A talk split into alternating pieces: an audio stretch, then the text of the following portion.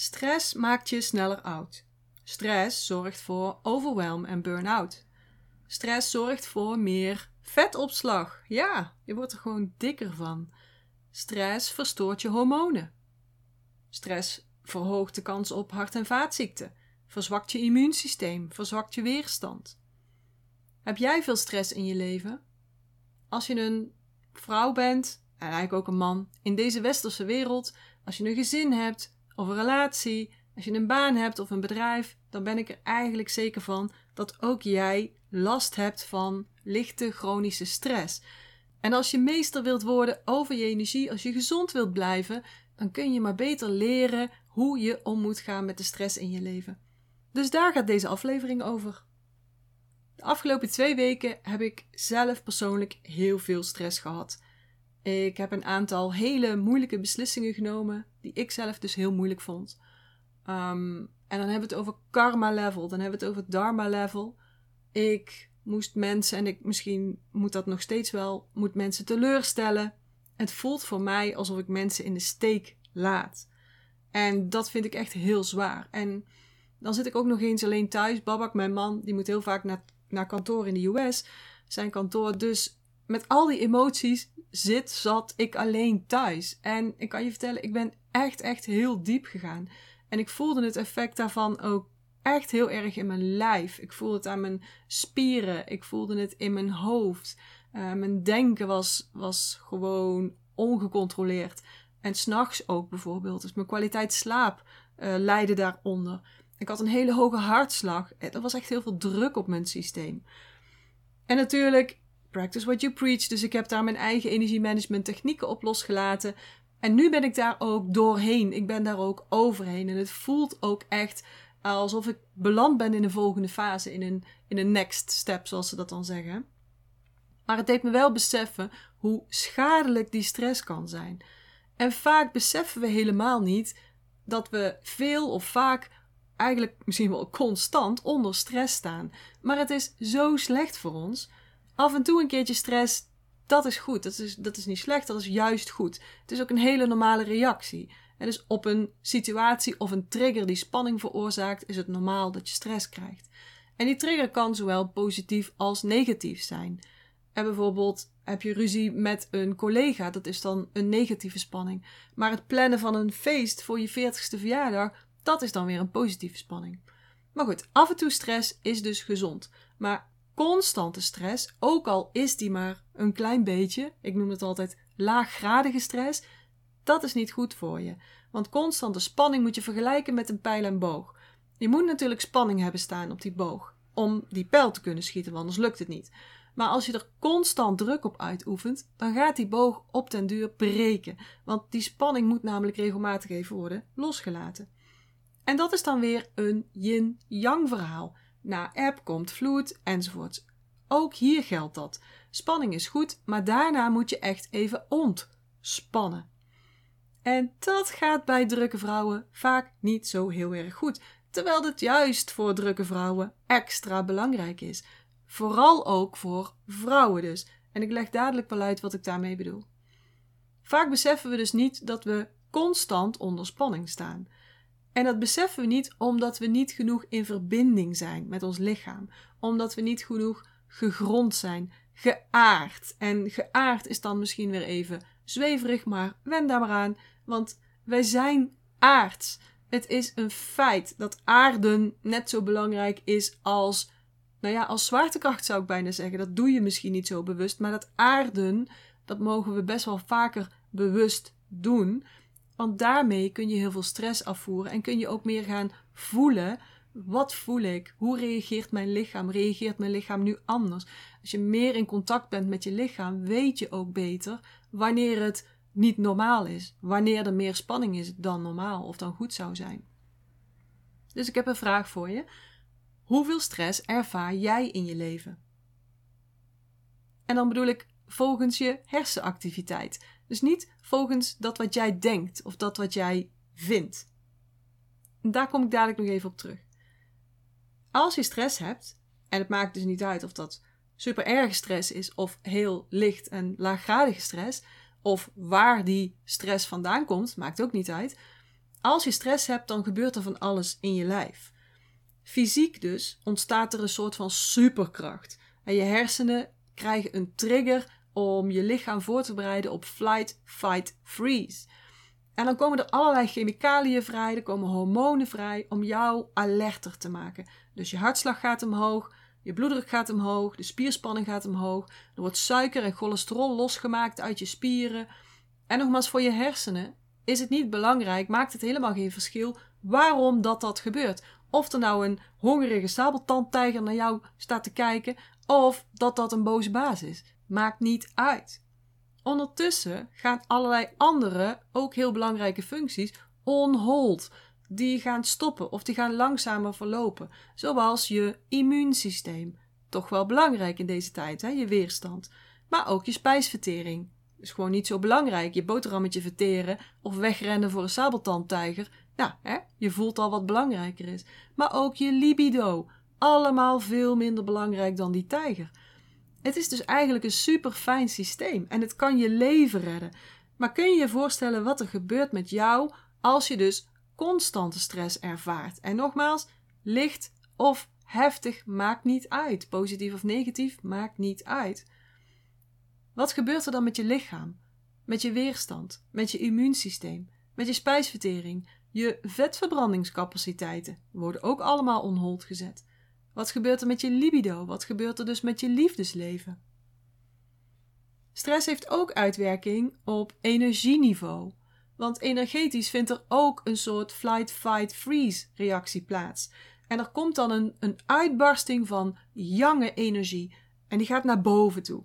Zodat je alert raakt. Wederom, hè? Alert. Klaar voor actie. Helemaal oké als dat dus af en toe gebeurt. Maar als je regelmatig zo'n uitbarsting van die jonge energie hebt, misschien zelfs constant, dan kost dit je je yin-energie. En dat kan ik je alvast vertellen, dat wil je echt niet. En dit is nog belangrijker voor vrouwen dan voor mannen. En dat zeg ik omdat mannen meer yang qua energietypes zijn en vrouwen zijn meer yin wezens. En daarom zijn wij vrouwen ook veel meer vatbaar voor een yin tekort. Yin energie neemt sowieso af als je ouder wordt. Combineer dat dan nog eens met het feit dat vrouwen in die periode van een maand veel yin verliezen, veel bloedenergie verliezen. Dat doen ze ook bij zwangerschappen, dat doen ze ook bij bevallingen, bij borstvoeding. Dat maakt dat wij vrouwen extra, extra voorzichtig moeten zijn met onze hoeveelheid yin-energie. En misschien vraag je nu wel af van hoe zit dat dan met mijn yin-energie? Nou, ik heb een aantal signalen voor je op een rijtje gezet. Signalen die aangeven dat je een mogelijk tekort hebt aan yin-energie. Als dat zo is, dan heb je het warmer. Dus dan heb je het regelmatig warmer, misschien zelfs wel heet. Dan kun je een droge mond krijgen of een droge keel, vaak ook s'nachts. Er kunnen dan slaapproblemen ontstaan, misschien zelfs wel slapeloosheid. Je bent dan vaker moe. Vergeetachtigheid is ook een signaal. Droge huid, droge ogen, duizeligheid of draaierigheid, opvliegers, nachtelijk zweten, maar ook het hebben van rode wangen en warme handen en warme voeten, vooral na vier uur middags.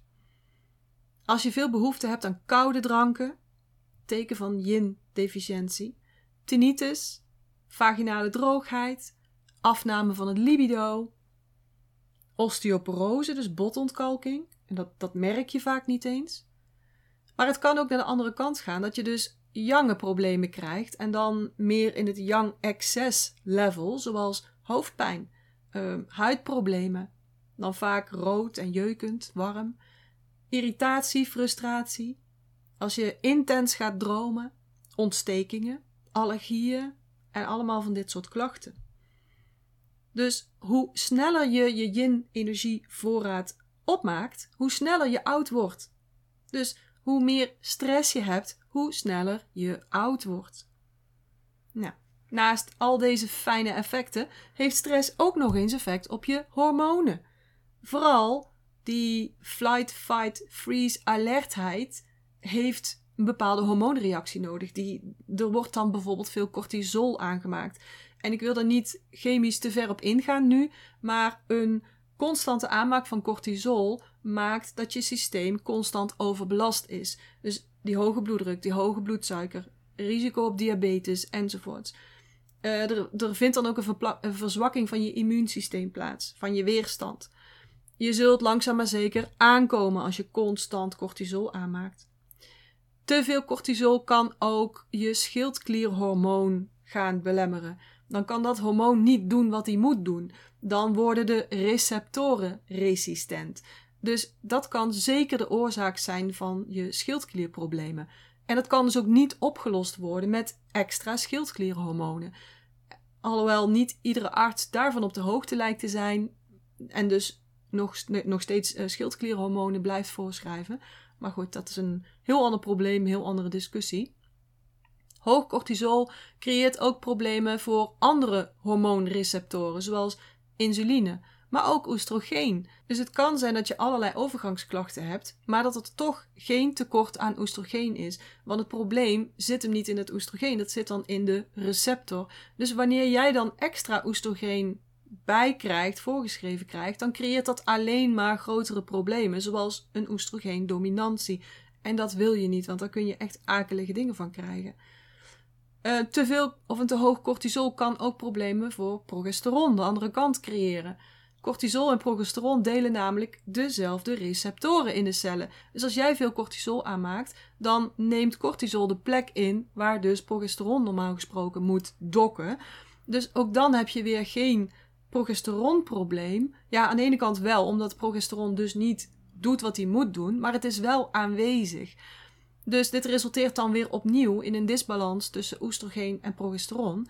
En dan kun je weer een oestrogeendominantie van krijgen, waardoor je een hoger risico hebt op oestrogeen gedomineerde uh, ziektes, zoals bijvoorbeeld bepaalde kankersoorten, maar ook veel meer PMS, buikpijn enzovoort.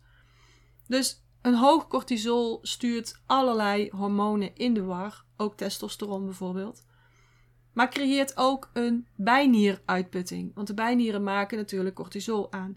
Dus die bijnieren gaan daardoor, door die uitputting, ook minder goed functioneren. En dan kun je terechtkomen in een situatie die ze noemen tired but wired. En dat betekent dat je overdag moe bent, want dan produceer je te weinig. En dat je s'avonds veel te druk bent in je hoofd om te gaan slapen, want dan produceer je te veel. En dat is dus een, een bijnier- en cortisolprobleem. En misschien herken je dat wel, dat tired but wired. En soms gebeurt het misschien wel zonder dat je je er bewust van bent. Ik heb zelf sinds een jaar zo'n sleep tracker, zo'n smartwatch. En daar heb ik zoveel van geleerd. Ik heb nu echt een avondritueel. Ik ga heel bewust afschakelen.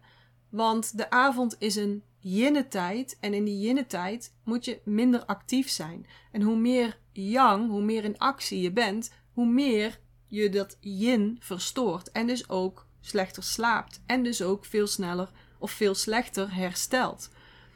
En ik merk bijvoorbeeld dat door mijn slaapritueel ik nu heel langzaam veel meer diepe slaap haal en ook veel meer remslaap haal. En dat voel ik ook echt in mijn lichaam. Daar heb ik echt, echt heel veel profijt van. En als leider kun je niet optimaal functioneren als je lichaam en je geest niet goed hersteld zijn. Dus slaap en dus ook stressbeheer is echt een belangrijk deel van energiemanagement. Dus, stress maakt je sneller oud. Stress zorgt voor overwhelm en burn-out. Je gaat meer vet opslaan door stress.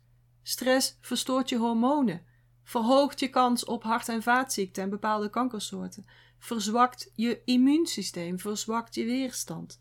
Dus, tenzij die hongerige sabeltandtijger zijn oog op jou heeft laten vallen, is stress gewoon niet goed voor je. In ieder geval, chronische stress is niet goed voor je, zelfs als die laaggradig is. Maar wat is dan wel goed voor je? En hoe ga je nou om met stress? Want we leven nou eenmaal in een wereld vol met stress-triggers. Dus het is een interessante vraag om je af te vragen: wat is dan voor mij het tegenovergestelde van stress? Want we zijn vaak zo druk dat we dat niet eens meer weten en dat we het al helemaal niet meer voelen. Ik werk met zoveel vrouwen die totaal niet in contact zijn met hun lichaam En dus de signalen van stress of juist het tegenovergestelde helemaal niet herkennen. Het hoort als volgt te gaan. Er is stress. Dus er is een piek in hormonen, chemicaliën en jonge energie. En die bereiden jou voor op de flight, fight, freeze reactie. En direct daarna komt er dan een rustperiode, zodat alles weer terug kan komen op het normale, gezonde en kalme level. Zo zou het dus moeten zijn. Een periode van stress moet gevolgd worden door een periode van kalmte. En daar zit de truc. Wat is kalmte? Weet jij dat voor jezelf wel? En hoe voelt dat in je lichaam? Kun je dat eigenlijk wel goed voelen? Kun je dat herkennen? Weet jij dat verschil? Wat er in ieder geval moet gebeuren, is dat je hersenen voor een bepaalde periode vrij moeten zijn van prikkels. Of zoveel mogelijk, hè? Zodat je systeem al die stress kan gaan verwerken. En even voor de duidelijkheid: prikkelvrij betekent dus niet scrollen door Instagram. Of welk social medium dan ook. Betekent niet je e-mail controleren. Of Trello, of Kanban, of Asana. Een brein vrij van impulsen en triggers is niet je boodschappenlijstje schrijven. Dit zijn namelijk allemaal taken die data processing vereisen in je brein. Je hersenen kunnen dan niet afschakelen en kunnen dus niet die stress, die chemicaliën, die hormonen en die jonge energie verwerken. Dus iets wat leuk is, is niet per se goed afschakelen. Want je hersenen herkennen niet het verschil tussen leuk en niet leuk. Veel mensen springen van de ene situatie in de andere en zijn daardoor tussendoor eigenlijk vastgelijmd aan hun telefoon of aan een ander scherm. En dat is niet afschakelen, want dat is eigenlijk je systeem constant in stress houden, constant in het verwerken van prikkels. Nou, denk nou eens aan jouw leven. Wat doe jij zoal op een dag? Hoeveel rust geef jij je hersenen? Echt prikkelvrije tijd. Hoeveel rust gun jij jezelf? Als je die momenten van breinrust niet bewust inbouwt, dan blijf je de hele tijd getriggerd. En dat betekent dat je hersenen constant in stress zijn. Misschien geen grote stress, maar wel continu een laaggradige stress. En dat is misschien zelfs nog gevaarlijker. Toen ik me voorbereidde op deze aflevering, zat ik ook even te denken van, goh, welke tip of welke oefening kan ik je nou geven die je hierbij gaat helpen? En er zijn zoveel dingen, zoveel oefeningen die je kunt doen. Het energiemanagement systeem kent zoveel mogelijkheden. Maar ik wil je ook niet overladen met tips, want dat zou dan weer stress geven, is niet de bedoeling natuurlijk. Hè? Dus ik ga je de beste oefening geven die ik ken. En die oefening, die tip is heel simpel. Heel eenvoudig, maar ook heel erg effectief. Heel eenvoudig dus, maar de moeilijkheid ligt hem wel in het volhouden. Wat misschien wel voor al deze technieken geldt. Het is niet moeilijk om de oefening te doen aan zich, maar het is soms moeilijk om dit dagelijks toe te passen, om dit te blijven herhalen. Maar besef dat je geen goede leider kunt zijn als je zelf niet goed in je vel zit, als je zelf niet goed in je energie zit. Dus maak van dat afschakelen een prioriteit. Omdat het belangrijk is, omdat jij belangrijk bent. Jouw gezondheid is belangrijk, jouw energie is belangrijk. En ik weet zeker dat deze eenvoudige oefening je leven kan veranderen. Het kan echt. Maar om dat te laten gebeuren, moet je jezelf wel toestaan dat je een paar minuten per dag neemt om je hersenen te laten rusten. En nee, dan bedoel ik niet die 7 tot 8 uur slaap die je, die je verwerkt. Dat is niet wat ik bedoel. Maar ik bedoel echt je hersenen overdag laten rusten. Hoe kan je dat nou doen? Nou, heel simpel. Neem drie keer per dag vijf minuten de tijd om helemaal niets te doen. Zei ze nou echt niets? Helemaal niets doen? Ja, dat zei ik. Drie keer per dag even de tijd nemen, vijf minuten, om helemaal niets te doen. Je kan dat zittend doen, je kan dat liggend doen, zolang je maar niet in slaap valt. Want ik wil dat je echt bij bewustzijn blijft. Hè? Dat je jezelf traint en dat je, dat je kunt voelen en registreren wat er ondertussen gebeurt. Dus dat je niet in slaap valt. Je kunt je ogen open houden. Je kunt gewoon kijken naar wat er om je heen gebeurt. Of je kunt je ogen sluiten en je kunt je concentreren op dat wat er van binnen gebeurt. Als je die aandacht maar op jezelf gericht houdt. Je kunt ook je ademhaling volgen. Je kunt bijvoorbeeld je ademhalingen tellen. En zo zie je, de oefening zelf is niet zo heel moeilijk. De uitdaging is om dit drie keer per dag te doen. Om dit een prioriteit te maken. Maar hé, drie keer per dag vijf minuten, dat is maar 15 minuten. Dat is nog geen, ga het maar uitrekenen, geen 2% van je wakkere tijd. Wat is nou 2%? Ga jezelf belangrijk genoeg vinden om af te schakelen van die stress. Wil jij meer uit je leven halen? Wil je meer bereiken? Wil je meer uit jezelf halen? Start dan aan de binnenkant. En zorg ervoor dat je meester wordt over je energie, want daarmee word je ook meester over je leven. Goed. Ik hoop dat je hier echt mee aan de gang gaat en dat ik iets in gang heb gezet. Dat je ziet hoe belangrijk het is voor je. En als je hier iets meer over wilt weten of je wilt hier even over sparren met mij, stuur me dan een DM of stuur me een mailtje. Alle gegevens vind je in de show notes van deze aflevering. Of als je echt serieus aan de gang wilt en als je wilt dat ik je daarbij begeleid, vraag dan een call aan. Zodat we samen kunnen kijken wat we samen voor moois in jouw leven kunnen gaan creëren. Goed. Tot de volgende keer. Ik wens je een hele fijne dag. Het liefst vol energie en bubbels. En ik zeg houdoe, oftewel zorg goed voor jezelf. Ik hoop dat ik je weer heb kunnen inspireren en motiveren. En als dat zo is, zou ik het heel tof vinden als je deze Master Your Energy podcast zou willen delen. Bijvoorbeeld door een screenshot te maken en die te delen op social media. Waar je me ook heel erg blij mee maakt, is een waardering en een review. Bijvoorbeeld in iTunes, Apple Podcasts of in Google. En uh, hoe meer sterren, hoe meer bubbels. Oh, en abonneer je dan ook meteen even op dit kanaal of ga me volgen op Spotify, dan mis je nooit meer een aflevering.